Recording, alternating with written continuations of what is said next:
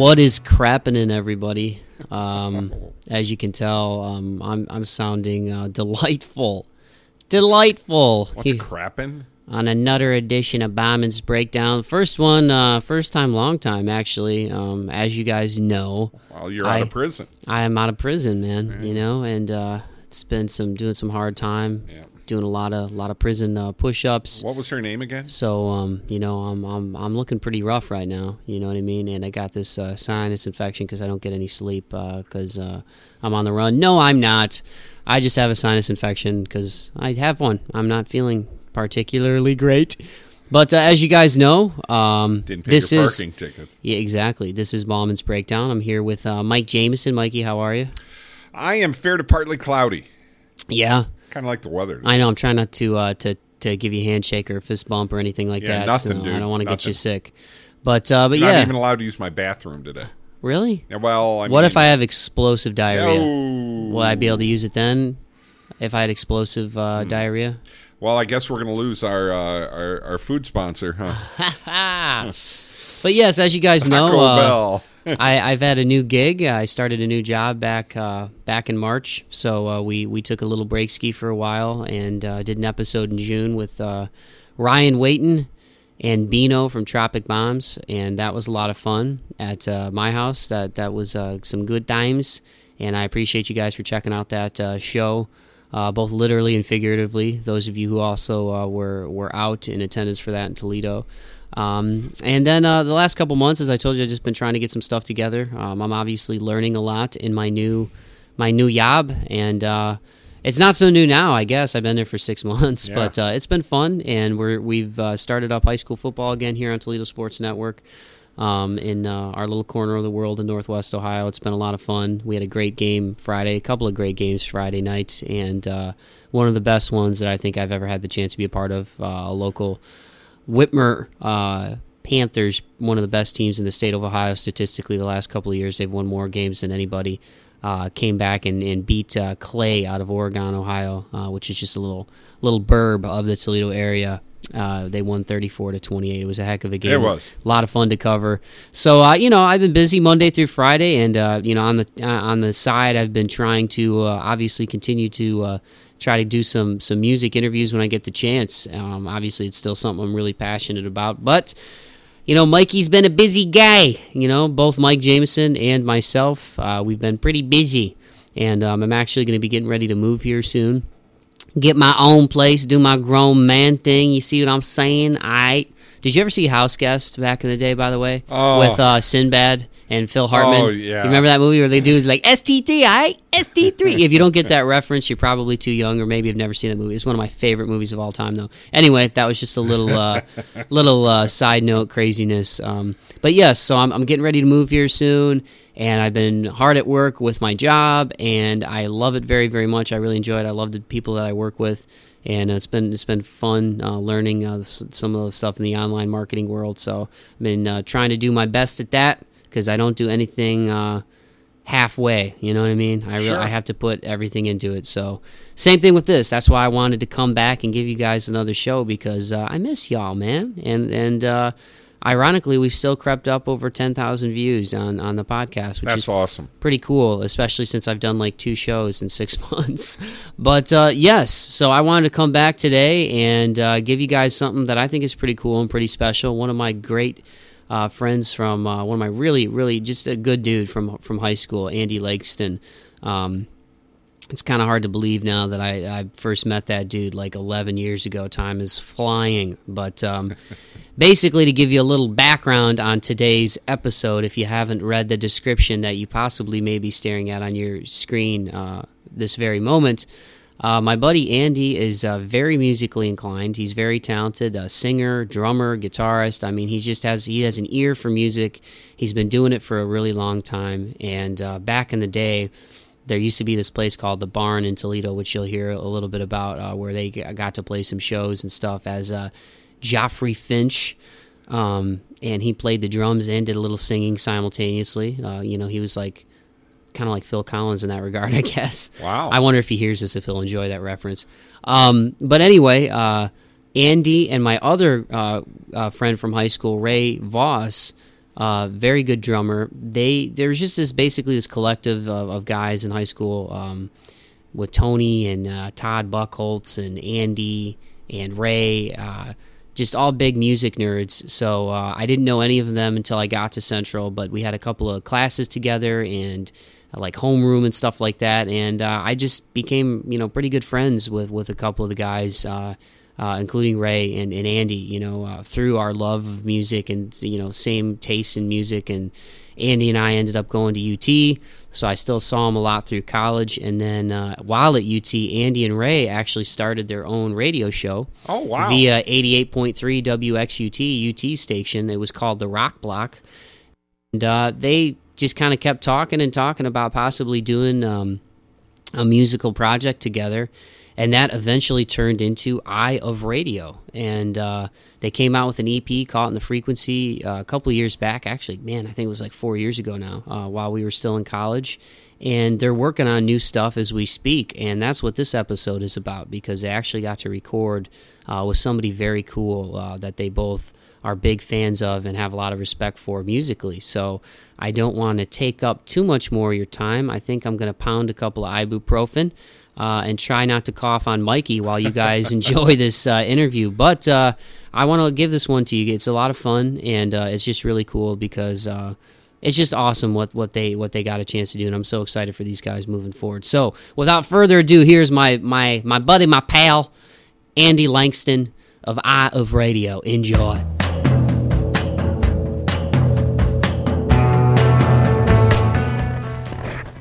Well, dude, it's it's it's it's just nice to be talking to you again, man. Like it's it's cool to like I remember because I think that was I think that was like almost like a year ago. Now. Yeah, it's been a while. Yeah, when I was last here, we were just kind of chilling by the pond and stuff. So how how's it been going for um, for the band for of Radio? I know you got some cool stuff coming up, and uh, We do. It's that's uh, it's coming up the, later this next week. Um, we're going down to Nashville to uh, record with Dave Elkins, who is the uh, singer guitar player for the band Mae M A E. Um, they're a big regional band. They were around for you know the last decade. They, they had some really good success. Uh, they put out I think three records um, on on like a label, and then they uh, kind of like dropped it and they did some kind of indie stuff just on their terms. They did a lot for charity. I remember in last year I think they did um, kind of like a uh, like a charity like crowd funded sort of thing where you know basically they'll they'd put out a song and you could pay whatever you want for it. And then you know most of the proceeds went to like a specific charity of the month or something. Is is awesome. Um, so we're really excited to be working with with Dave. Um, he's got such a great track record of just amazing music that he's done over the years. And you know we're just oh man we can't wait Yeah, so and just to see Nashville is going to be awesome I've never been to Nashville and I hear Yeah. so many great things I've known a lot of different you know eclectic musicians who've come from Nashville. You know, obviously like it's got the you know the country capital of the world sort of you know like you know license plate on it, but it's really like you can find anything. yeah, yeah. It's really cool. I think actually, um, Stone Sour. It's not not the House of Gold and Bones, but the previous record, Audio Secrecy. I think uh, Corey Taylor and those guys went down, and there's like this this big house uh, that's a studio in Nashville that they recorded in. So I mean, I like you said, it's like a big country place, but I mean, you can go. My dad's been there a few times, and he loves it because he's his old boss actually lives down there, and. Um, you can find music anywhere on any given night. Like you'll just walk into bars and people will just be playing and like so. I, yeah, that, that'll be awesome, man. I can't wait just to like go bar hopping and just hear like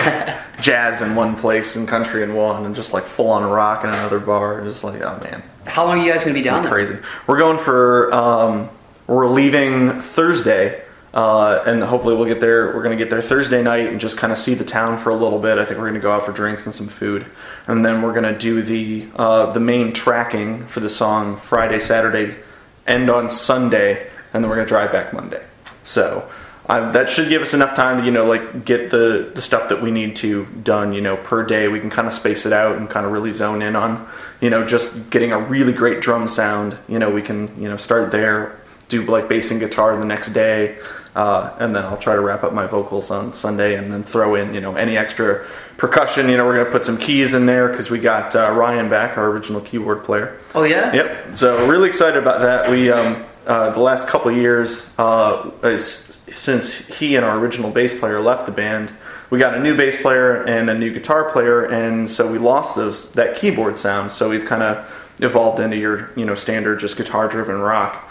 Um, but we're really excited because you know he kind of came back. and He was like, you know, I've, I've got some time now. You know, actually, I'm not just too busy with life and work and stuff. And you know, it would be cool to jam with you guys again. We're like, shit, yeah, you know, come on out. So um, yeah, we just kind of kept it real chill for the first couple, you know, just jams. You know, really just kind of feeling it out, and you know, we just kind of fell back in. You know, the playing the old songs again was kind of like kind of neat. It's like dusting like an old book off the shelf that you know you loved when you were a kid. You're like, you know, blow, blow away the dust. Like, From this- what was the this is awesome. EP? Yep, Yeah. The frequency. That's right. What was that? Was that four years ago now? That was four oh years ago. my. God. Right? Time flies. I Holy know. crap. I feel so old. That is like nuts. So how? So who is in I of Radio now? it's me. Uh, Ray Voss is is still my my go to guy. He's the drummer. You know, my partner in crime. Uh, and uh, and um, Ryan Duckett is our keyboard player, and that's it. We're just a three piece as it stands. Um, Ryan's got a buddy who plays bass, and he said that you know he might want to um, kind of come out and jam with us a little bit, and you know we'll kind of see if we want to add another uh, guy because I mean obviously more sound is great, but another guy is like you know another schedule to work in, and Yeah. it's hard enough with just the three of us. So Yeah, yeah.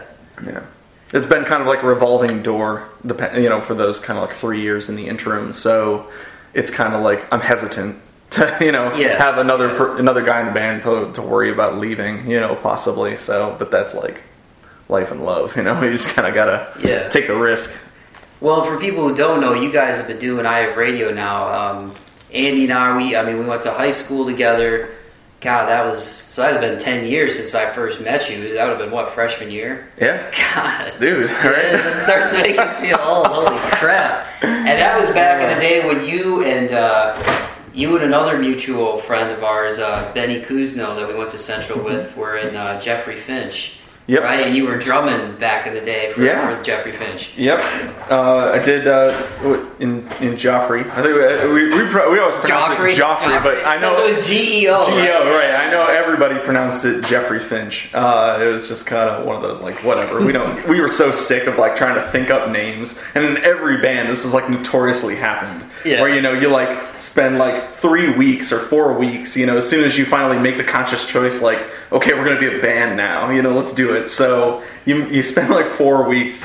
You know, six weeks trying to just come up with a name, and you throw like you do everything. You like throw them all into a hat. You pick them out, and you're just like, man, these suck. Like you know, like you just like start over, and you, you're so fed up with it. At the end, you're like, what about this? You know, somebody says that, and they're like, where did that come from? Like, Yeah. oh, my friend's mom said something to that effect. And, okay, that's Yeah. the name. Fuck it. Yeah. Yeah. It's yeah, it's it's one of those things. But no, yeah, um, it was.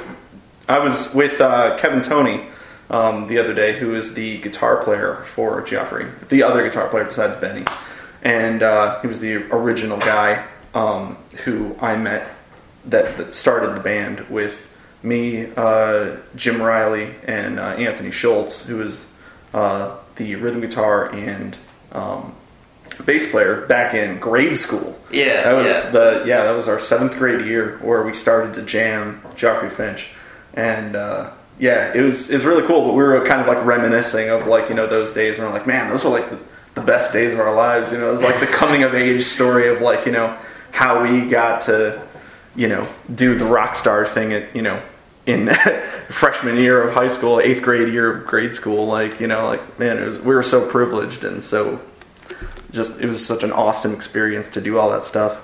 And uh, he wants to actually start up a um, like a non-traditional venue for just like you know like seventh eighth grade uh, high school to high school kids who have bands. Really? That's, and then that's like a good idea, I feel like. yeah, it would be like really cool, like almost like a community like center, like because we a lot of kids um, who kind of like are in like like those bands when they're in early ages like you know they they can't wait to like jam and practice and stuff. And that's what they want to do. And a lot of times it keeps kids like away from like drugs and things like that that could you know just completely derail their lives at that age or Yeah. send them down the wrong path. So you know we were kind of like thinking of like this kind of like community sort of fun you know funded uh you know venue.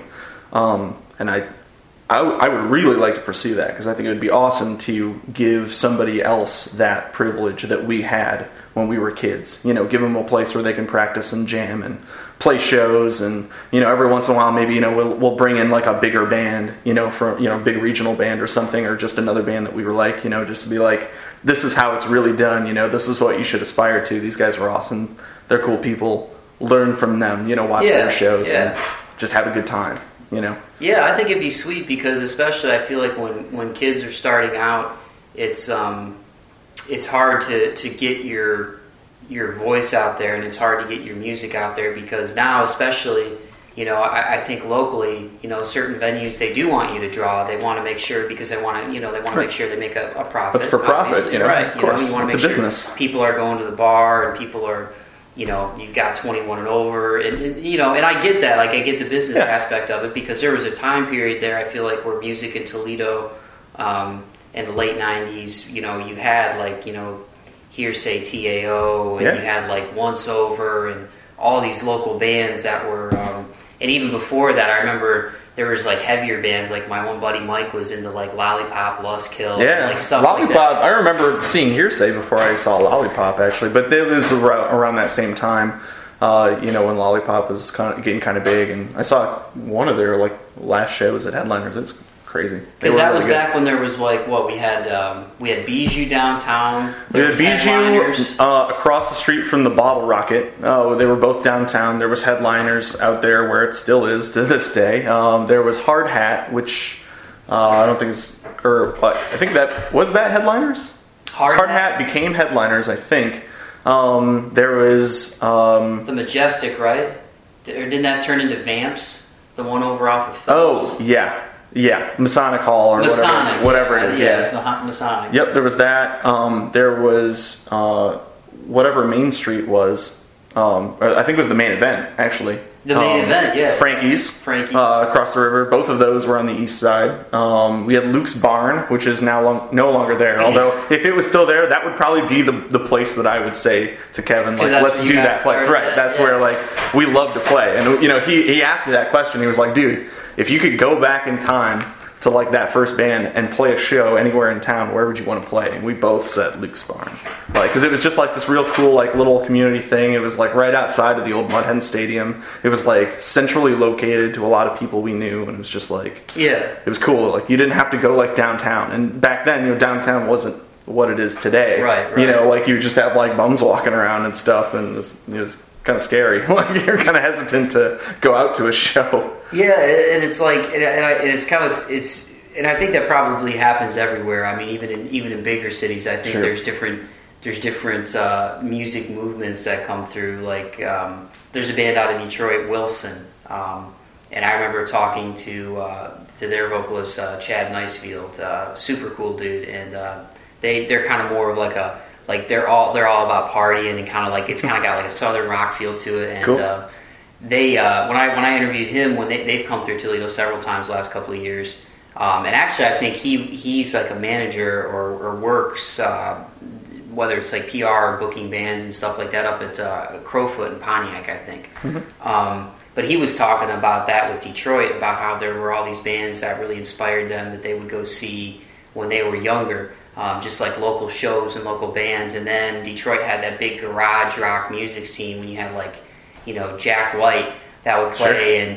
and, even Dooley Wilson, a, a local blues guy, really good local blues guy. Um, uh, this was years ago when I was talking to him, and he's like, you know, I remember seeing Jack White playing at Frankie's in front of like nobody, you know, and you hear stories about how like That's how it goes. how like the Black Keys used to be the like the house band um, Yeah. at um, I don't know if it was the main what's the what's the bar over off of uh, Lagrange? I'm trying to remember the name of it now.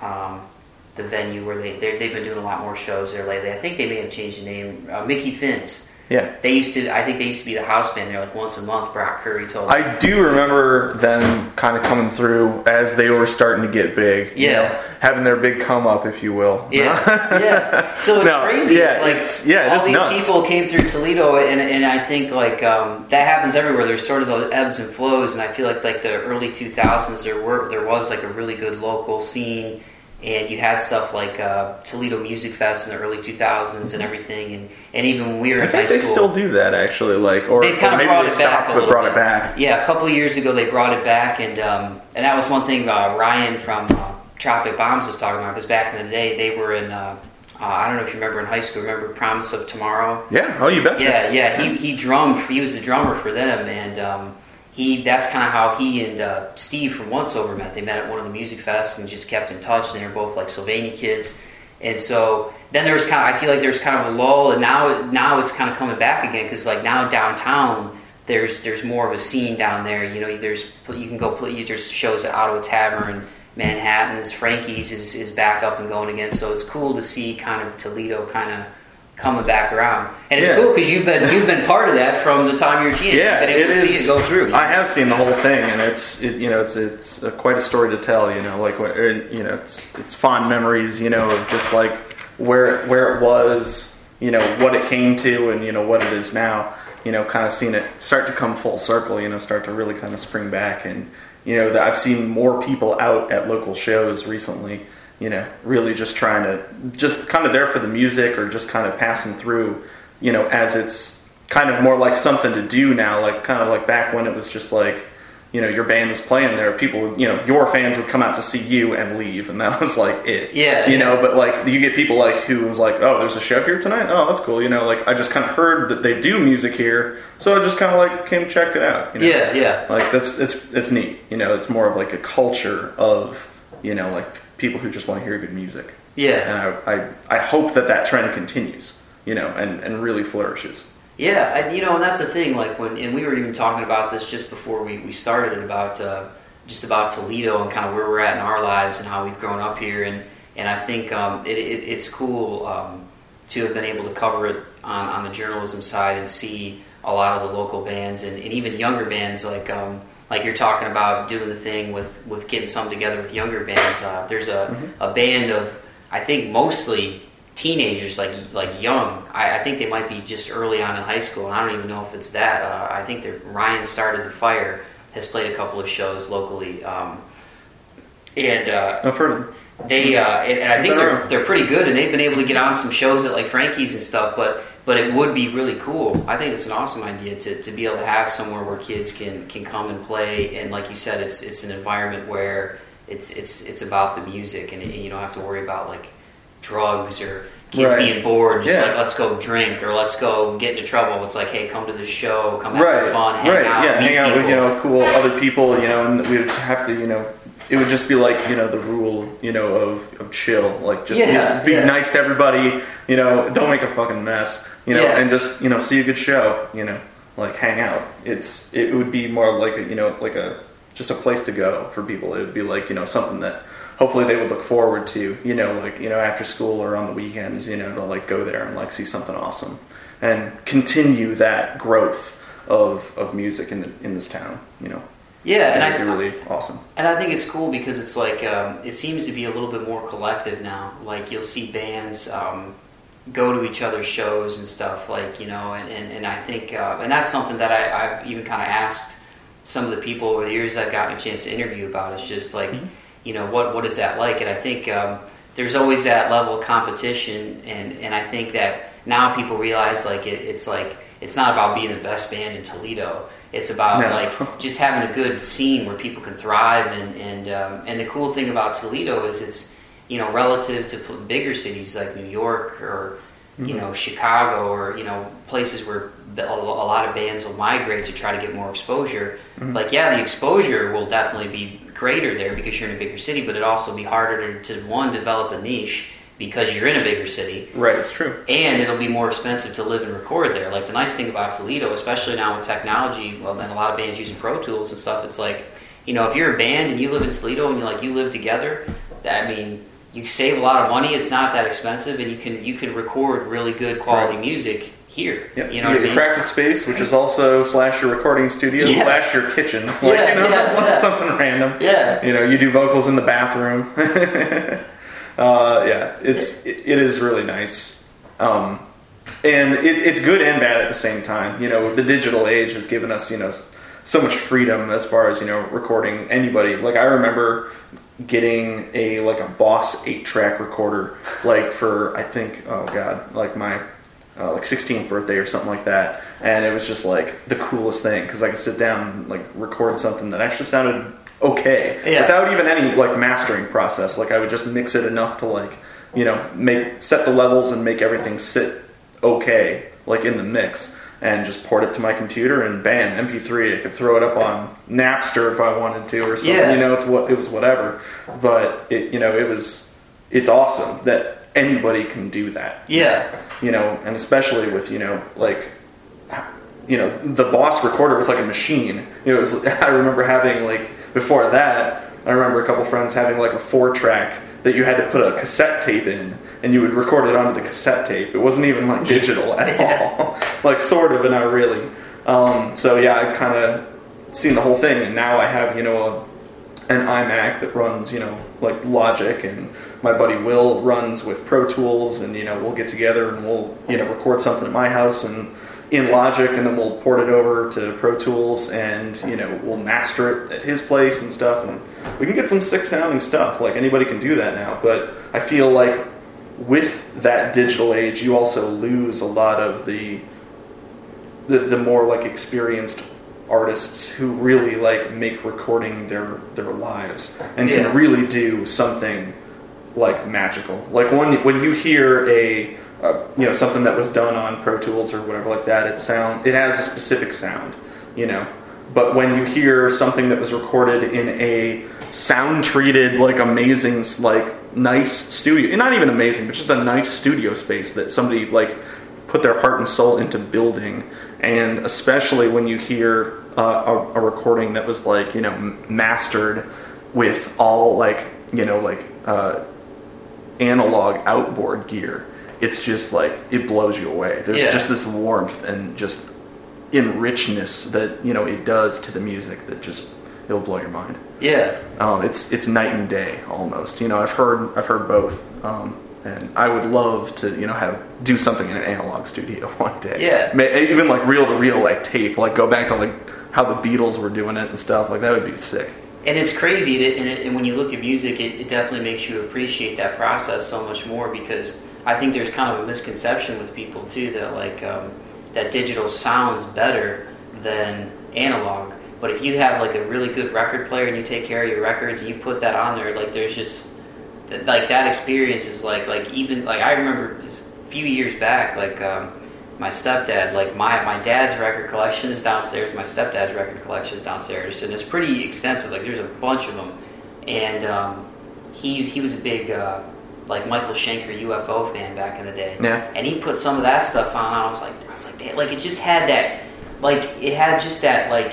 Like you felt like you were hearing it at, at the moment in time that it was recorded Yeah. like like th- there was that experience of like you felt like like I'm hearing like 70s like late 70s like early rock and roll like shredding and it was just like I, and, and even now it's like like I I'll, I'll go to um, you know like a, a last couple of months I've gone to uh, Ramalama to pick up you know some stuff because I know they always have pretty good extensive collection in there and especially like for hard rock and, and metal and Yeah. everything like and I Rob's my there dude. I got their uh, um, I got uh, the sword uh, apocryphon, which I really liked, and, and I wanted that artwork so bad, and because it's just awesome. I think they got somebody either from Marvel or DC Comics to do the to do the cover, and it's and, and just the artwork and the concept of the album was like really cool. And then I got Baroness Yellow and Green.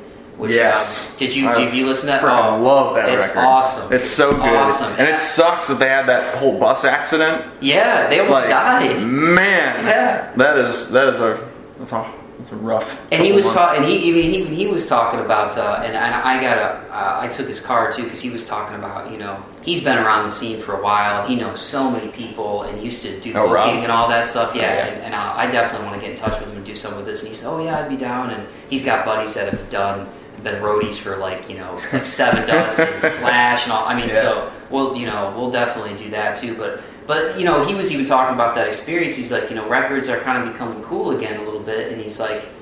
And he's like, you know, I think it's because kids today now are realizing like they don't have they don't have anything concrete to hold on to.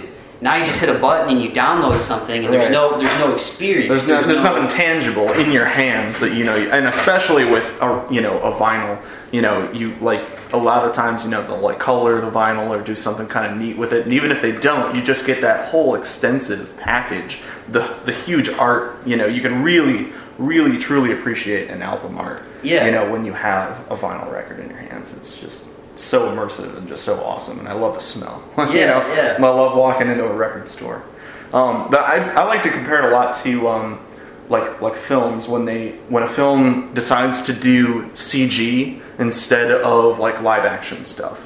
Like you can you always feel like cheated like in a way like when you see like kind of something CG where you know it's kind of fake where like you know you look back at you know like things like Star Wars or whatever and you know you see like the puppet of Yoda like there's just Yeah. even though it's like you know when you really watch it you know you can tell obviously that it's kind of like a puppet or whatever but it it does like put you in that mindset where you know it's like it's it's more real than you know the CG if they completely CG'd him like they did in the newer movies like I Yeah. I would much have rather had a really talented you know uh, puppeteer, and you know, I would have had like Stan Winston studio make you know, you know, this this most you know awesome piece of art, you know, that is you know a puppet like that, and it, it yeah, it's more real. It's just it's interesting. It's you can kind of latch onto it. You kind of have feeling with it, you know, and, and whereas you know something CG, that's very rare.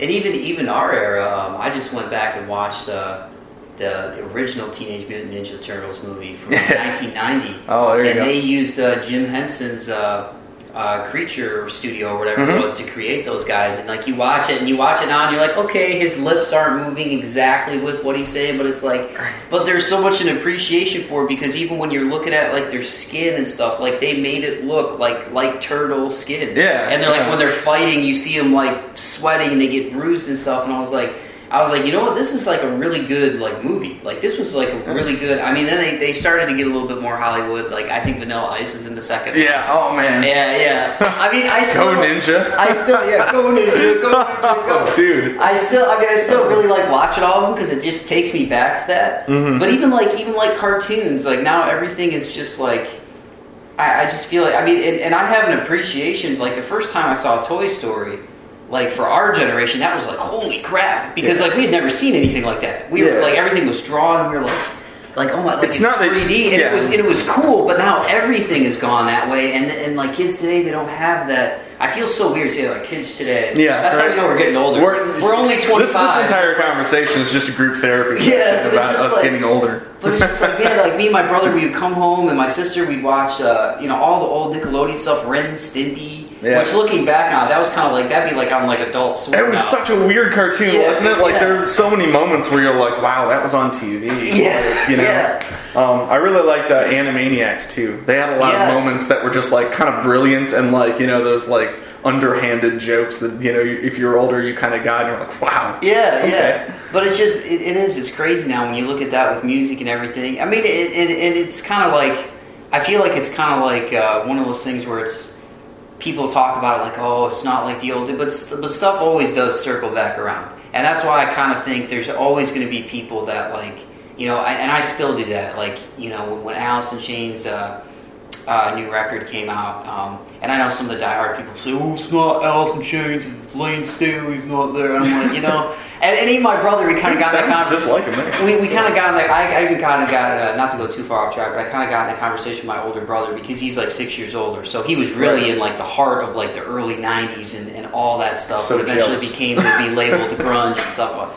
And like, um, and he's like, man, he's like, you know what? He goes, I, I, I listened to it. And he's like, I like it.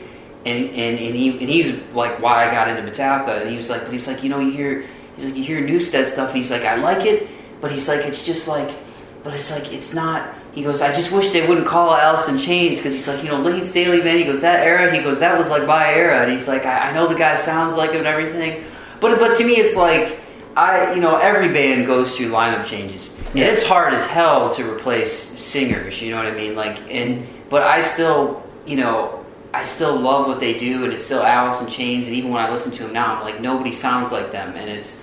But I still want to go to the store and get that record. Like I, you know, I if there, if it's a band, if it's a new band that I'm kind of checking out, and I'm not really sure uh, about them yet. I'll listen to some previews online, or, or I'll get it digitally on iTunes. But like bands like we were talking about, like Baroness, Yeah. and like where, where you know the artwork is just gonna be awesome and it's like an experience like I, I still think people are really gonna want that i really don't think it's ever gonna go away i don't as it, as it shouldn't. Yeah. Know, I, I don't see it going away either because there's always those you know people who would rather pick up you know a real book than a digital book. Yeah. You know, it's just it's that it's that connection that you form with you know something that you can hold in your hands and smell and feel and you know touch and you know have forever. Yeah. You know that's that's something that'll you know should never go away and I don't think it ever will. Yeah. You know, if you uh, if you download a you know a digital book, you know, or something like that on like a Nook or something, and then you know the Nook disappears as it's kind of doing, you know, or whatever. Like, then what do you have? Right. You have a machine that isn't supported anymore, that doesn't work, that you won't be able to find chargers for, or something like that, and you know, it just it's gone. It's Yeah. digital. It's it's like thin air. It's just gone. Um, whereas you know, if you would have just bought the damn book, just go read the fucking book. Yeah, yeah. Unless you have a house fire, it's still there. yeah you know.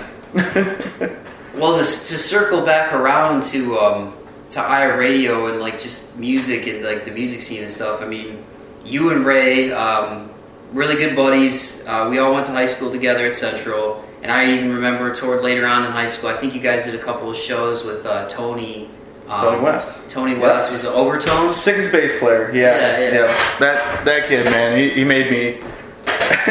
he made me feel like insignificant. He was just he was so damn good.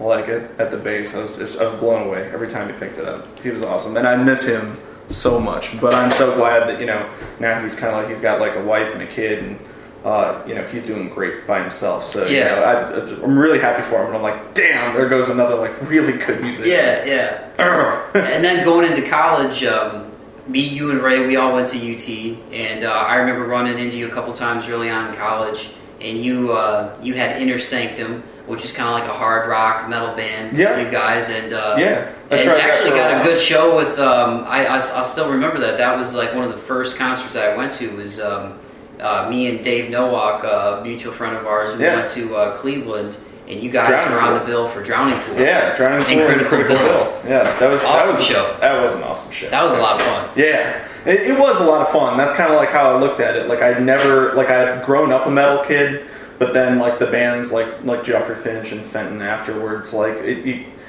like I kind of grew into like the alt rock, you know, sort of like Weezer to Foo Fighters sort of range, um, which is still where I sit today. That's just kind of the the songs that I end up writing. But yeah, I totally grew up on on metal and stuff like Disturbed and you know all, all the greats. like Sickness is still one of my favorite records Yeah. but yeah, like it's um, it, it was just it was great. I knew the the bass player, and they were looking for a singer, and uh, you know I tried out a few times, and you know I got I got the chance to do some like serious like Bruce Dickinson type vocals, like that I always kind of wanted to do, and it was it was sweet. It was like this Black Album Metallica like sounding like deep rock, and it was great for for a while, and it just kind of disbanded and. Uh, you know, kind of when it did, you know, I had the, the feeling in my heart that it really wasn't the stuff that I wanted to do anyway, and I also wanted to have like my own band, like of my own design. You know, Yeah, like yeah. people that I had collected personally to like do this thing. And I'm not saying I of Radio's my band. Everybody in the band gets Yeah, to say yeah. it's my band. Yeah, you know, yeah. I'm not one of those like egotistical morons. It's like it's the my name band. Yeah. you know, you you play for me. no, But, yeah, but you want to. But when you're creating music, it should be a free creative thing, and that was a chance for you. I because at the time, what we were 19, like freshmen in college, so it gave you a chance to to see what that was like and do some good shows and stuff, and Mm-hmm. and, and and then you get to a point where you know I can definitely understand that because it's like, well, that was a good experience, but now I have a chance to, you know, develop something of my own in kind of my own vein based on my own you know vision and you know musical experience and, and what I'm into and that's kind of how I of Radio formed right because you and right. you and Ray started doing the rock block Yeah. FUT, the radio Yep, show. and- I, I miss having a radio show. I, I really do. Like, and, and we say it all the time. Podcast, yo. What's up? 88.3 WXUT right here. No, Yeah. I, yeah, I, I just, I miss it. Um, but yes, it, it was, it was so great. And we were, we, we were like, we weren't great friends when we started doing that. Like we had we had known each other for a long time, kind of in passing, and really we only started to kind of hang out um, end of sophomore, like early junior year in high school. Like we weren't even friends going into high school. So like we, we kind of developed that we, we used the rock block to just it was kind of like that that mutual ground where you know we could like start doing you know our stuff. We had jammed uh, in in Overtone, you know, with uh, me, him, and, and Tony, and like kind of various incarnations before it became that. But like between that and the radio show, like it really kind of helped us kind of zero in on the music that we wanted to create, and kind of taking like tones from like each other's like musical uh, you know, libraries. Like I was, you know, again, I was kind of more like Weezer and Foo Fighters, sort of like alt rock, like '90s influenced, and he was like the classic rock guy. Yeah. So it's just like you know, I'll play something like sort of newer to you know, like con- even contemporary sort of stuff, and you know, and now we go back to Ray for like you know some Van Halen or something, you know, whatever. Um, but you know, we, we kind of just kept melding those those like loves and like every day, you know, we would show up with a more diverse catalog that sounded more like the other kids, you know, like you Yeah. know, uh, CD case. So um, we kind of just like we we started jamming. I think he started taking piano lessons, and uh, he, he would he would you know take a lesson and then you know like invite me over later to just kind of like hang out and play some Halo or something like that. And uh, he would sit down on the piano, and you know he had an acoustic guitar there, so I would start playing guitar just to kind of kind of jam, just kind of have fun with it, you know. And that's that's such a great part of music. It's just kind of jamming and Yeah. seeing what comes of it. And uh, yeah, we, we started really liking what we were what we were coming up with, and we're like you know this is a great sound, and we started to just kind of put lyrics to it and write make songs out of the little jams that we were doing. And before we knew it, we had like a whole album of, worth of songs written before we even decided to have a band. like, Yeah, yeah. so we kind of like hit the ground running as far as you know we had something to already go off of, you know, and it's it's it's it's fair, you know, to it's it's nice to do that, but it's unfair in a way to like you know get find somebody that you like as a musician and then say, okay, I already wrote these songs, so learn how to play them.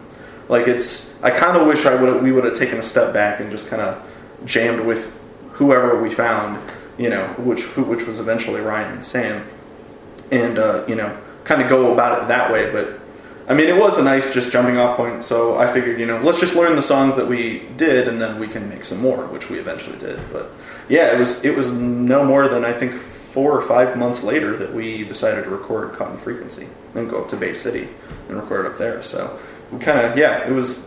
It, it things happened really quickly. Yeah, yeah. when it started. So Yeah, and you guys have over the last couple of years. Um, uh, I remember doing a story on Middle Class Rut when they were in town, and you guys were one of the openers at that show, Mhm. which Yeah. was an awesome show. And those guys are really cool too. Yeah. they were really cool dudes. And um, the Trews from from Canada, which Yeah. more people should know about. They are a really good band. I mean, I don't care what kind of music you're into.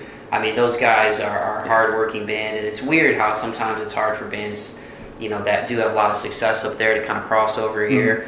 Um, you know, Inward but- Eye was another good band from Canada. They actually played at the closing ceremony of the uh, um, the Olympics when they held them up there. Um, they were they were really sweet. They were three piece. They're really good. I think they got to open up for the Who once or twice. Man, that would just Yeah, wouldn't that be something? yeah. After that, be like, all right, God, you can you, whatever happens from Right. on. Thank you for that. I'm good. I can die happy man now. I, I got to shake, you know, Roger Daltrey's hand. I'm like, man, that's just crazy. And hear Pete Townshend just his just impeccable songwriting. So then now, how with uh, with I of Radio, you guys have obviously had a couple people come and go, and that happens in every band. But Mm-hmm. but then how? I know you guys have always been big fans of Mae, but then how how does that come now that you guys are actually recording? Well, What- um, we, being you know big fans, you know we'd seen um, multiple shows uh, of theirs. You know over the years, we've I, I've opened up for them in a few of you know the previous bands, um, and uh, we we went and saw their farewell tour. Um, was it two years ago now? and uh, it, we were just it was such a great show. We just missed them so much because it was just like one of those things, like kind of like when when like my first band was getting off the ground, they were doing their tour for their very first uh, record, Destination Beautiful. So it's something that like came like like we grew up with them like in a way like they were always an influence to us and then to like lose them it just it hurt. It was like a part of, that part of your life was just like that chapter has closed. It's Yeah, like yeah. oh no. Yeah. you know it was kind of like one of those like, Like defining moments where you right where you take a step back and you're like damn that's just that's dead now. Like that was a time. Like that was that was it. That was what made it special. So we we would always try to you know keep up you know tabs with them and uh, uh, we saw on Dave Elkins' Facebook that he was starting to work on another band called Schematic as well as a studio and like a musician's um, consult consulting service uh, and like a non-traditional record label, like all under the name Schematic. So we're like, oh, this is this is kind of neat. Like it's it's really cool that he's trying something new, and we're just you know glad that you know like there was like more music there to be heard. So uh, we saw that he was trying to do like a like a Kickstarter. I think it was actually Indiegogo for the studio to like help fund everything, and uh, we we decided to pledge.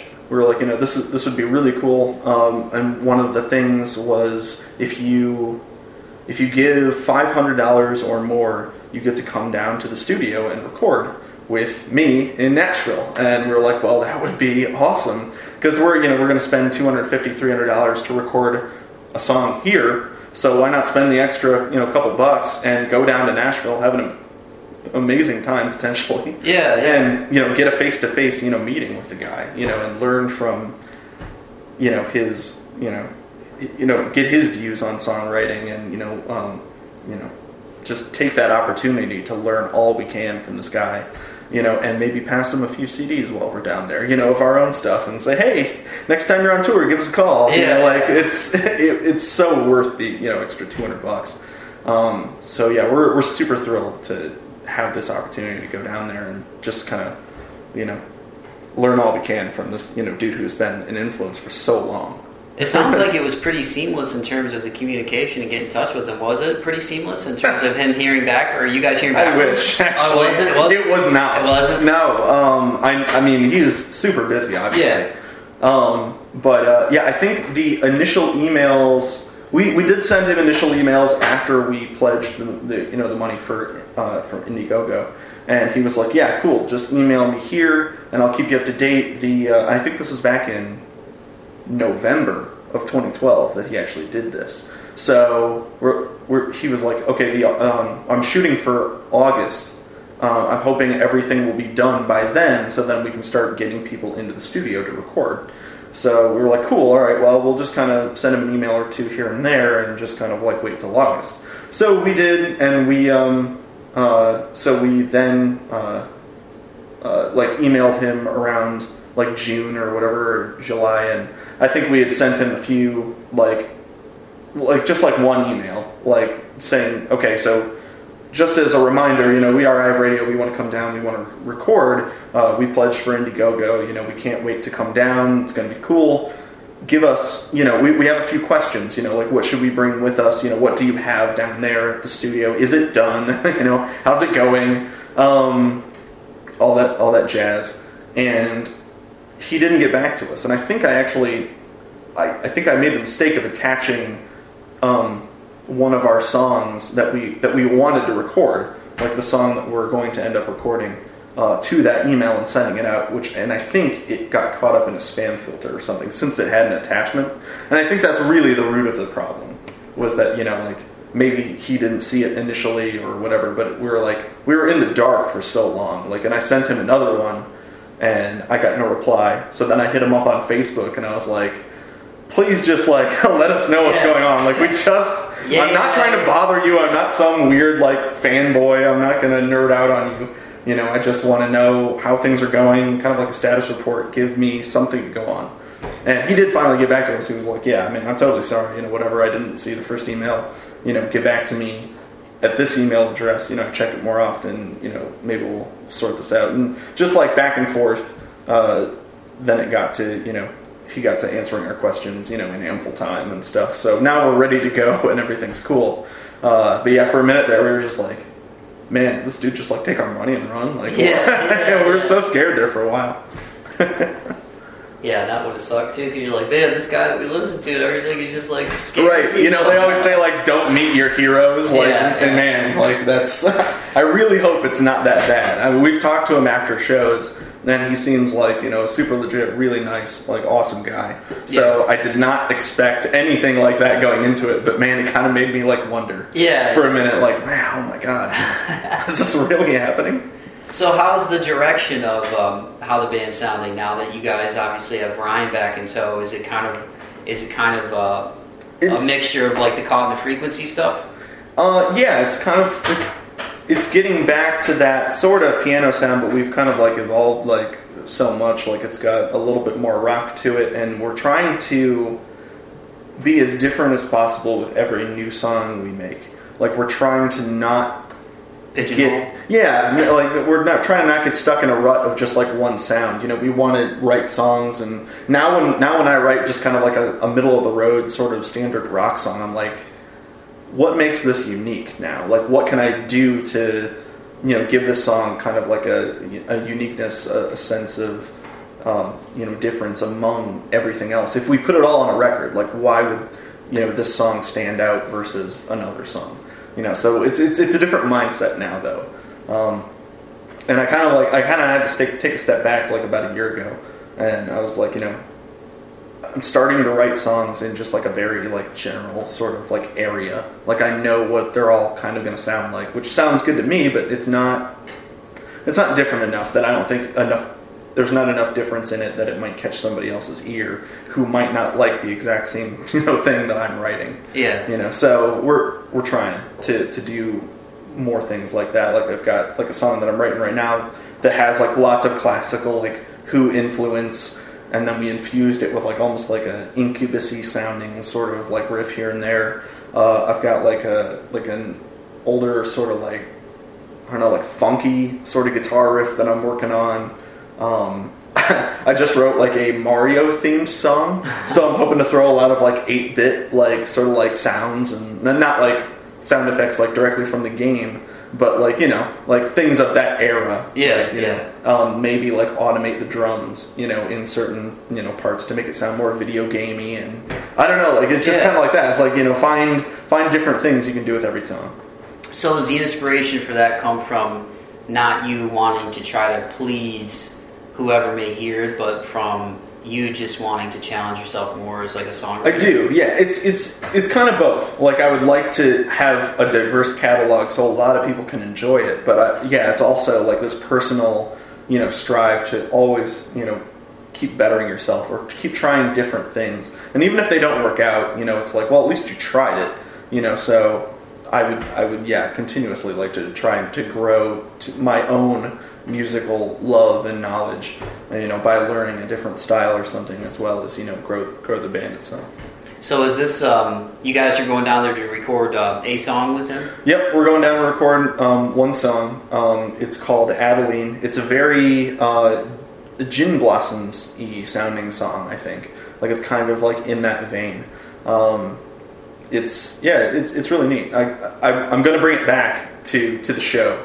So I, I hope we can do like a follow up episode where you know I can tell you like all about Nashville and the Yeah, great yeah. and or terrible time that we had, or somewhere in the middle. Like it was just meh. Yeah, yeah. I won't say that. No, even if it's just meh, I'll lie to you. I'm sure. I'm was sure. I'm sure it won't be. I mean, because it's just just I- it's yeah, such a cool city. I mean, worst case scenario, he's a jerk, and you get to drink and see a bunch of cool different music right, acts. right. Nashville. You know I like. Like- yeah. I think it would be actually kind of like fine if he was a jerk because we would probably just try to like do the best possible job we can with the studio time we have just to get out of the studio at night. you know, like Yeah. I just don't want to be around this guy. Like just just get right, just get your drum track right. Just do it right the first time, and then we can leave. Yeah. you know, that's all we had blocked off for today. So just do it. No, I don't know. Um, I'm sure. Yeah, like I said, he he did not give me the impression that he was like a bad guy or anything. So Well, I have very high hopes. And I think when you meet somebody who's been in a, in a position where they've done touring and they've they've produced records, um, you know, their own stuff and, and, and gotten it out to people, you know, and they've kind of had that collective of experiences where they know what it's like to be kind of in your guys' situation where you know you have talent and you're you're at a real kind of grassroots level to then eventually getting to a point where maybe you do some regional touring or whatever and see where it goes. I think guys like that, you know, when, when they're in that position and they're not like, um, you know, they haven't reached like the apex of, of the recording industry in terms of maybe like mass record sales or whatever, which most people don't nowadays because Right. of the digital age. Right. But it's like I feel like, you know, in his situation, he's probably seen, you know, these guys are really passionate. They're they're really excited. They're fans of my music. You know, but they haven't come off as like like you're saying like fanboy. They just want an opportunity to like Right. experience this, and I'm sure I, I, I would I would think that in his situation, he kind of remembers what it's like to be in that situation. So now he can extend an olive branch and give his experience and his knowledge and his studio and, and, and have an opportunity to do that. So I think it'll probably go well. Right, I yeah. cool. And that's um, kind of getting back to the idea of that kind of like community place, like that me and Kevin wanted to do. That's kind of like the same mindset. It's like, you know, you pass on that opportunity, pass on the knowledge that you've gained to like a, a new generation. Like that's, I hope that's his, his, you know, goal as well as, you know, ours yeah. you know because it's it's important you know you have to pass it on you know to keep it going you know it's the legacy that you leave you know that Yeah. will remain you know when you are gone so Well, part of it and then looking back, even on school and everything, you, you think about all the stuff that you learned, and um, you know, we had music class when I went to Hiawatha, and, and, and I think about that now, and you see, you'll see different PSA announcements and stuff, and you, you hear both sides of it. You hear people saying, "Well, we need to make more of an emphasis on math and science, or we need to make more of an emphasis on on English and just you know diction and pronunciation and all that stuff." And then and then you hear about people say, "Oh, we need to put an emphasis on the arts," and I think it's really just a balance of all that. It it's is. an interesting time in America, like where not to get too super like philosophical because oh nobody go wants, for it nobody wants to hear two 25 year olds give their right worldviews. right yeah because we know so much You about know, life But but I do I think about that. You'll hear stuff about our country, like where we're at educationally. You know, um, you know, education wise compared to the rest of the world, and and and where we stack up and stuff, and and even kind of like when we were in high school, I, you know, yeah, I got a great education at Central, but the um, but it was like even the college type of stuff where you do you know the SAT and the ACT and stuff. I feel like we're kind of in the situation now in our country. It seems like where we're we're putting a lot of emphasis on there has to be a baseline for everything now. There has Right. to be some type of like we have to have i have way to be able to grade you yeah, we have to weed people out, and, Right. and I don't think that that's people learn at different clips, you know. And you see that you see that like when you're, you know, I there, we, we we know dudes who who were just, you know, either lazy students, but but they were really they're smart minds, like Right. intelligent minds. They just you know they they're they, brilliant they're just in a different way Yeah, they need they you know? you know and they can't fit into the mold yeah, and, and so I think even looking at music and all that stuff, and, and we're talking about extended olive branches and, and whatnot. Like I, I really hope that like moving forward in this country, we I think we just got to look at things more like it's a balance. You know what I mean? Like it's not you don't need to have like a super emphasis on math and science, but you need it. You know, when you get older, you know my math now is okay. Like what what's my budget for the weekend if I go out? You know, if I want to go out and have a good time, you know. Right. What's you know rent? You know, finding a, a good place to live. What can I afford? You know, my my car or my phone. Like you need to know how to balance a checkbook. They should have You a what I life class. You know, Yeah, yeah. wouldn't that be helpful? Like, you know, here's the math you're gonna normally do. Yeah, You know, yeah. and then here's the math that we think you should learn because you know it's calculus. You know, whatever. Yeah, like, yeah.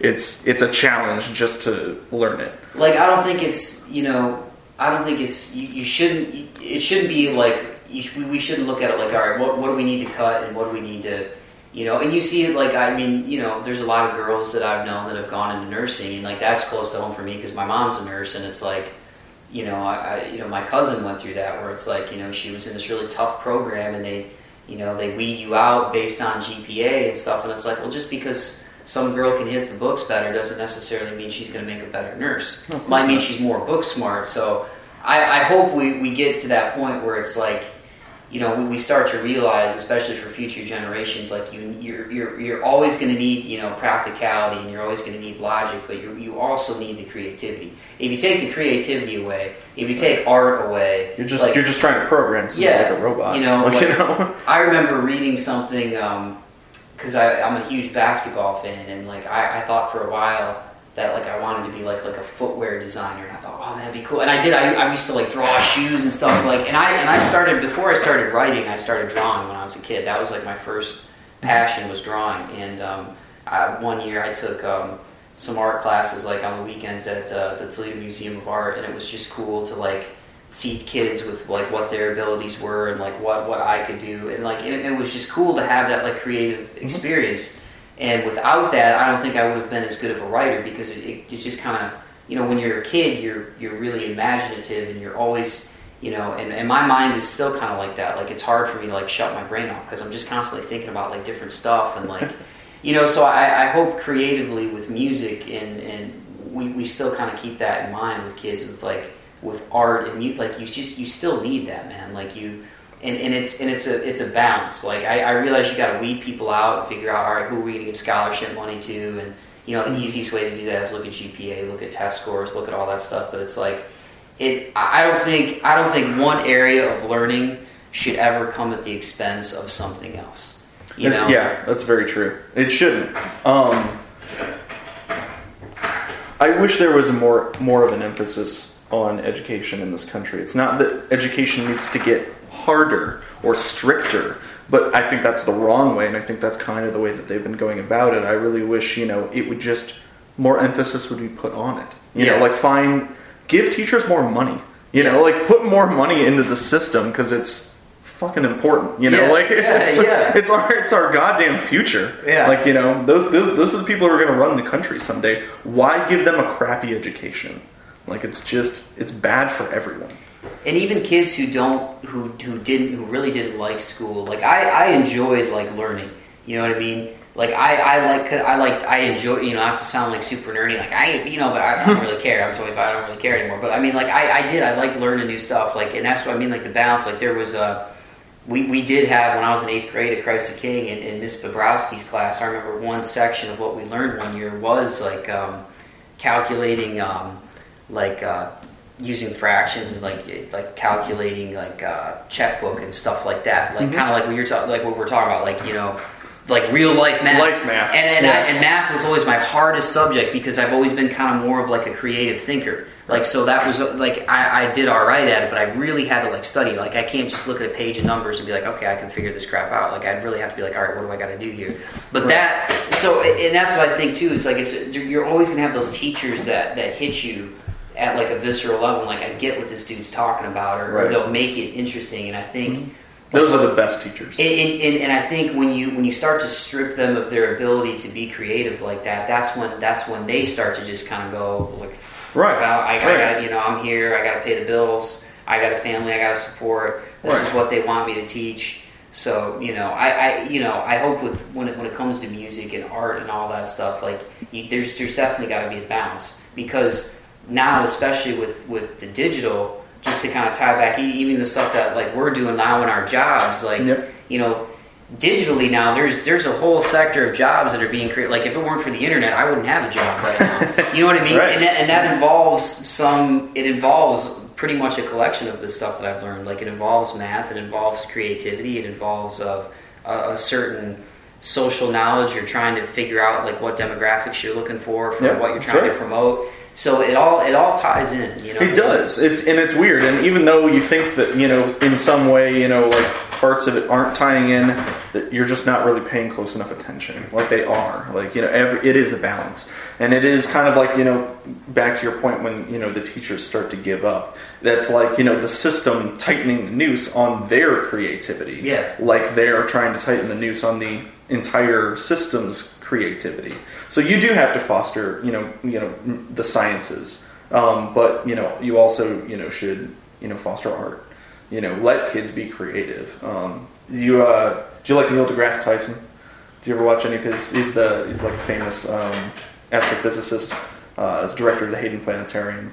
is he the one that's on the like the daily show a lot Uh, I think he's been on the Daily Show. Yeah. Yeah, he's like it's like a, a kind of like a larger African American guy. He's got the meme, like Yes, yeah. yes, yeah, yes. okay, I know Neil what you're talking about. Yeah, yeah, yeah. He's he's got this. He's got. Uh, I, I, I was just uh, reading something on his kids last night and like his approach to parenting, and he was like, you know, I've got two kids. I think he said like at the time they were like uh like eleven and seventeen or something, and he was like, you know, the I think the the problem for us is you know a lot of times when you know kids are born scientists, kids want to touch things and break things and you know they'll just lay waste to your house when they you know you know or you let them be. But it's part of learning. It's part of the creative process of you know figuring out what things do and you know how you should or should not go about you know handling a knife you know like Yeah, yeah. not saying that you should like let them have that much freedom but it's kind of part of it you know something sharp out pricks you it hurts Yeah. don't do that again. You know, so he was like, you know, whenever my kids are running around and they like when they were littler and they would like look at something, even if it was like valuable, and they would want to like hold it and like you know turn it upside down and you know like inspect it, study it. You know, even if they might break it, I would just let it go because you know let the experiment run its course. And I thought that that was like a great you know like way to foster creativity in, in little kids, but we should also do that in you know in our schools and not not ever think that our learning system is as good as it can be because clearly the test scores say that it's not. Yeah. You know, so we should always be looking for different creative ways to teach people and teach ourselves. You know, it's I don't I don't think that it can ever be perfect, you know, and I don't I don't understand why the system in in the situation that it finds itself in, I don't understand why they they don't just take a step back and be like, look, we got to just rethink this whole thing. Like, Yeah, you know, yeah. like it why why continue to make it worse? Because that's what it seems like they're doing. Yeah. like you know they, they yeah they are tightening the noose on like creativity and stuff and trying to push more math and science which is good. Like it's not bad that you want to learn math and science because they are detrimentally important to our society but yeah again like you said i would never let one thing suffer because of another because no one thing should be more important. It might look better to you know on the national stage you know to other countries like we're better at math and science than you are we'll develop a better bomb or you know Yeah, it's, yeah. it's it's not you know to to develop a well-rounded human being you have to have everything Yeah, yeah. Well, to wrap this uh, to wrap this up, I know we covered a lot of ground, but um, so music yeah yeah, yeah.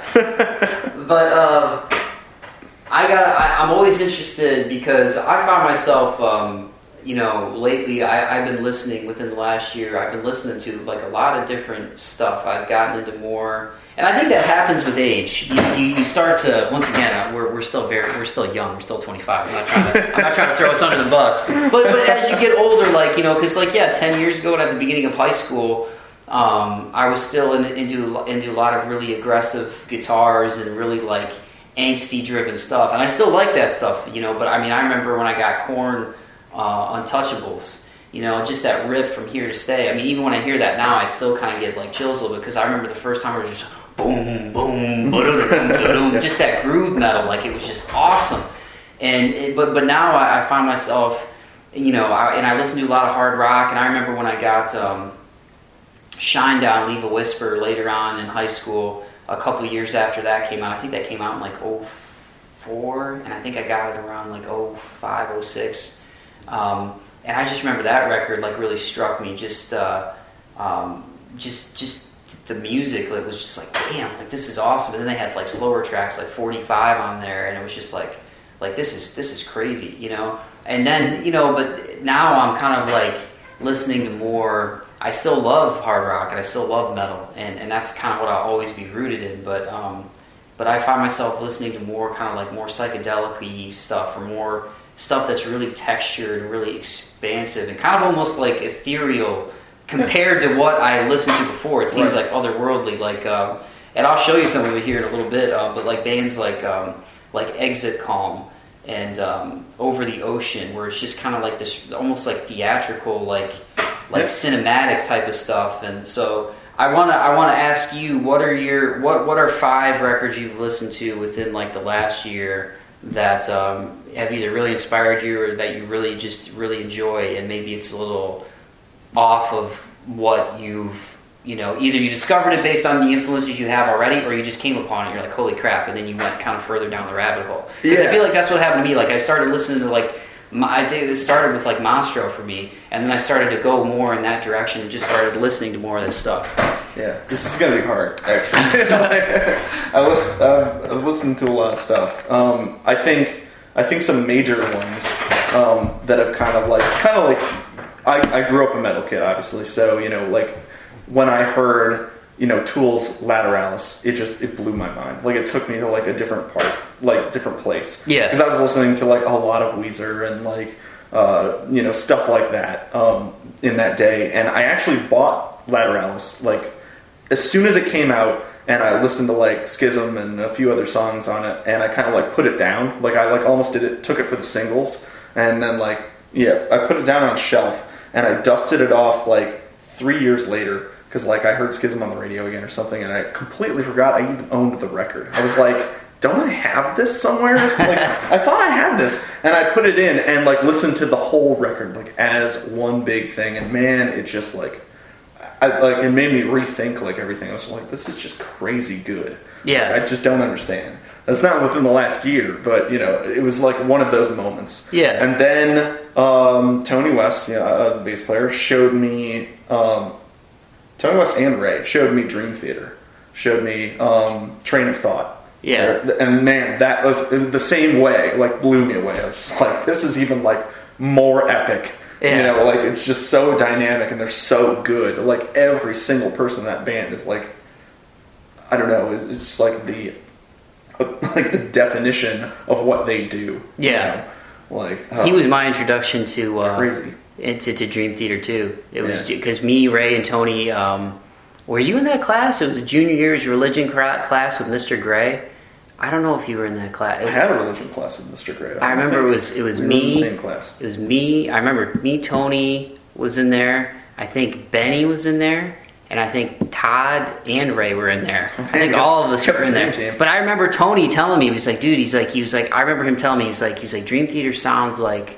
He goes, think of like a combination of like Metallica and Rush. Uh, I thought Tool and Rush. And then yeah, and then when I heard it, it was like I was like I, I kind of see where he's coming from. But um, I think what what album did he give me? He, he gave me Train of Thought, but before Train of Thought, he gave me um, what what's what's the album with uh, the mirror on it? Um, it was before Awake? Awake, Awake, Awake. yeah. Yes, yes. So- that was the first one I listened to. Was Yeah, Awake. like that, like more like '80s influence, like proggy. Uh, Yeah, one of the first tracks on there has that kind of like synthy sound, and it's like that. Uh,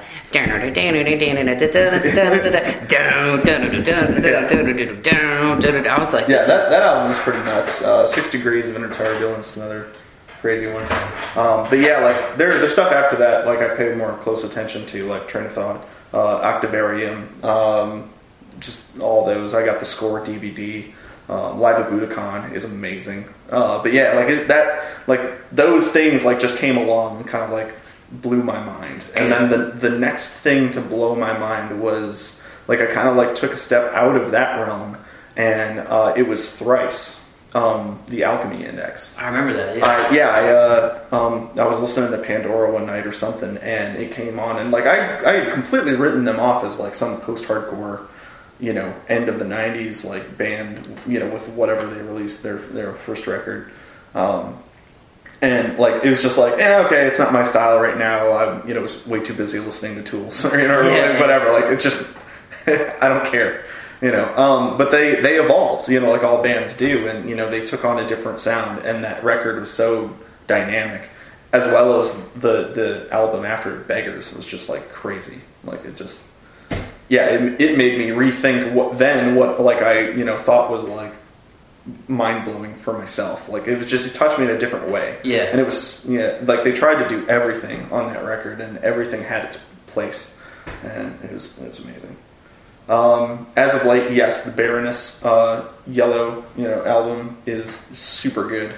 Um, I love spinning that. I really like uh, Animals as Leaders. If you've ever heard that, Yes, uh, yes. That that shit blew my mind Yes. too because it's so crazy and the time you know I don't changes. know how I and- heard about them, but I heard one of their songs and um, and um, even the video for it is real sci-fi on. Um, oh my gosh, it's on it's on YouTube. I'll think of it. I hate anytime I'm on the spot and I have to think of it. Um, I'll remember it. But uh, yes, um, the first the first album that I heard from them was the one with. Um, it's got. Uh, uh, what is that song on it? God, I'll think of it. I'll think of it. But their I just have their, their self-titled.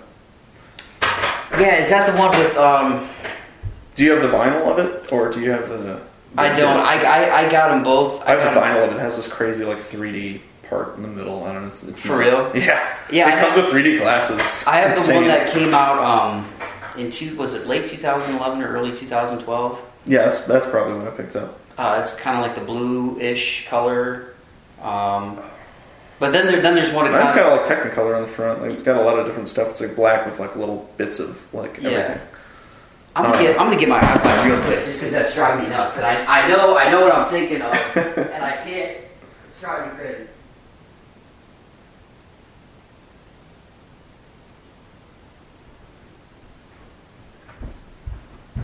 Who cares if there's a little dead air, folks? I got it. This is just driving me nuts, and I know I know I got it on Just here. fix it in post. It's so funny. It's so funny that you mentioned that because I, I did. I, I started to get into them too, and I was like, Yeah. I was like, this is like, Just before that, though, um, the next record that kind of like blew my mind um, that I had to listen to over and over again was Mastodon. Crack the Crack the Skye. Sky. Yeah, that's a freaking unbelievable album. Yeah, so like I, I kind of came back to like more metal, and like that, man, it was incredible. Yes, uh, yes. The self-titled. I have the self-titled, and then the one that came out. It was either late 2011 or early 2012. Was Weightless, and uh, but the self-titled has one of my favorite. It's like just to me, it's like a, it's just a song that like like and it's all instrumental. For if anybody hasn't checked out Animals League, check them out because it's amazing. Yeah. and they play like eight-string guitars, and it's just like it's freaking ridiculous. But it was uh, it was I don't know how if I'm saying it right, but CAFO or either CAFO. Um, that's the one um, that I saw the video for on YouTube. I'll Um, have to check that out. I've, I've never seen the video. and that's and that's on the one that's the one towards the end of the record. The dun dun dun dun dun dun dun Oh, dun dun dun dun dun. Oh yeah, that that's that's awesome. And then it kind of has that slow part, and at, towards the end, it's like dun dun dun dun dun dun dun. yeah, like just that whole record. Like I just, I don't even like look at the tracks. Like I just let it play. And on impulse is the one that starts like like it's metal, but you can tell like that's the one thing that I that I that I always defend with metal is people think it's just like headbanging, like devil worshiping. Yeah, Satan, hard, heavy riffs, and bruh. And like yes, there's a, there's a degree of that in metal. If you want to listen to that, you can Sure. find it. But it's like usually like really good metal bands are very technically efficient. Um, Yeah, they are. and uh, like I don't know if you've listened to any God Forbid, but um, I got a chance to see them uh, uh, a few years back. It was them and uh, Shadows Fall were opening for Five Finger Death Punch down in Dayton, and um, uh, God Forbid got put on the bill uh, as a replacement for um, Throwdown because Throwdown had some type of family emergency or something. And I went down to that show with uh, with Dave and Chad Zerniak, and um, and we were like, all, all of a sudden we were like, who, like who? Because I, I like I like watching the opening bands because you never know. Like that, Right. that's how I found out about Death Punch was they were opening for Disturbed like five years ago. Um, Okay. And, and we, we went to a show down in Bogarts in Cincinnati. So I'm like I'm all about like you know I love seeing the opening bands, and um, so I saw the Sword uh, open for Yeah. Metallica, the Sword Machine Head, and. Um, and I got a chance to talk to Doc Coyle. Super freaking cool dude. Uh, are you on Twitter? If you follow him on Twitter, he's he's on Twitter. But he's one of their guitarists for God forbid. And you want to talk about a really good, technically good metal band? I mean, it's like their album Equilibrium. That was one that I've listened to recently. It was like holy shit. It was just like because you know, uh, Animals as Leaders has kind of that. Uh, they kind of pay homage a little bit to uh, or pay homage, however you want to say it, to. Uh, like Meshuggah, you know, and sort of that djenty type of, that you know, kind of that, that sound um, that Meshuggah kind of coined. And um, there's a couple of tracks on Equilibrium from God Forbid that, that sound like that. But um, but yes, I, I, I had to get that and look at it. And one of my favorite tracks is um, it's the fourth track on, on Animals as Leaders and Self Titles is, is on Impulse and it has that real kind of just kind of like real light beginning, that kind of like almost jazzy. Yeah, and well, it just has that guitar kind of come in and just like flutter around. Yeah. you know, in it, just Flutter in and out. perfect word. Right, it is. Yeah, it's just, yeah. it's so, ex- it just, it's like exploring, That like the space. Like I just, yeah, like I just, I, I, I picture the guitarist just like walking around the studio as he was like laying down that track because it's just, it's just that. Yeah. you know? man. But I'm with you. Yeah, Crack the Skye was that. Yeah. I listened to that and I was like, I was so fortunate because I got to see them uh, at uh, up at uh, Detroit when they came around for that that tour, and Was that the Fillmore? Such an amazing show. Yes. that's a cool venue. Oh my god, It's a very cool venue. They like had this like crazy like jumbotron up, like everything was like syncopated with their music. It was so spot on. And I think uh, it was Converge and High on Fire opened up for them, and that was still that was pretty sweet. Yeah. But man, or maybe that was the second time. I don't know. Um, I still yeah, and then I saw another one with well, I think the one that I was thinking of originally was them and uh, Dethklok. Yeah, yeah. That's not a Dethklok, dude. Dethklok, man. Who doesn't love that shit? yeah, yeah. Well, this has been a lot of fun, dude, and uh, yeah, I think we should definitely do a follow up uh, sometime in the near future when you guys uh, get back from Nashville and uh, see what that experience is like.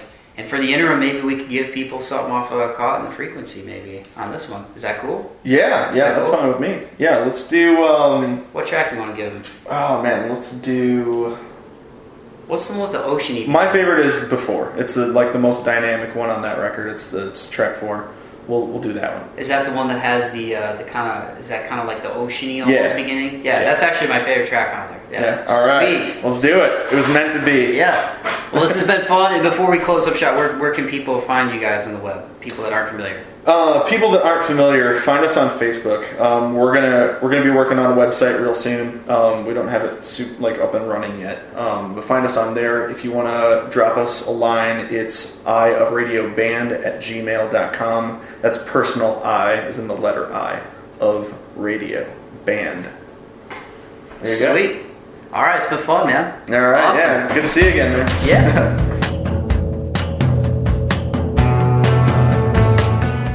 Alrighty, dighty. So there it was, everybody. That was my my good friend Andy Langston. We just had an awesome conversation. Um, Andy Langston of I of Radio, uh, and also Ray and Ryan are also in that group together, and uh, it was a lot of fun. I don't know why I'm doing this like Southern Sunday morning preacher voice right now. Bless y'all.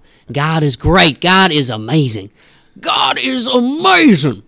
Can I get an amen, Mikey? Amen. Can I get a hallelujah? Hallelujah.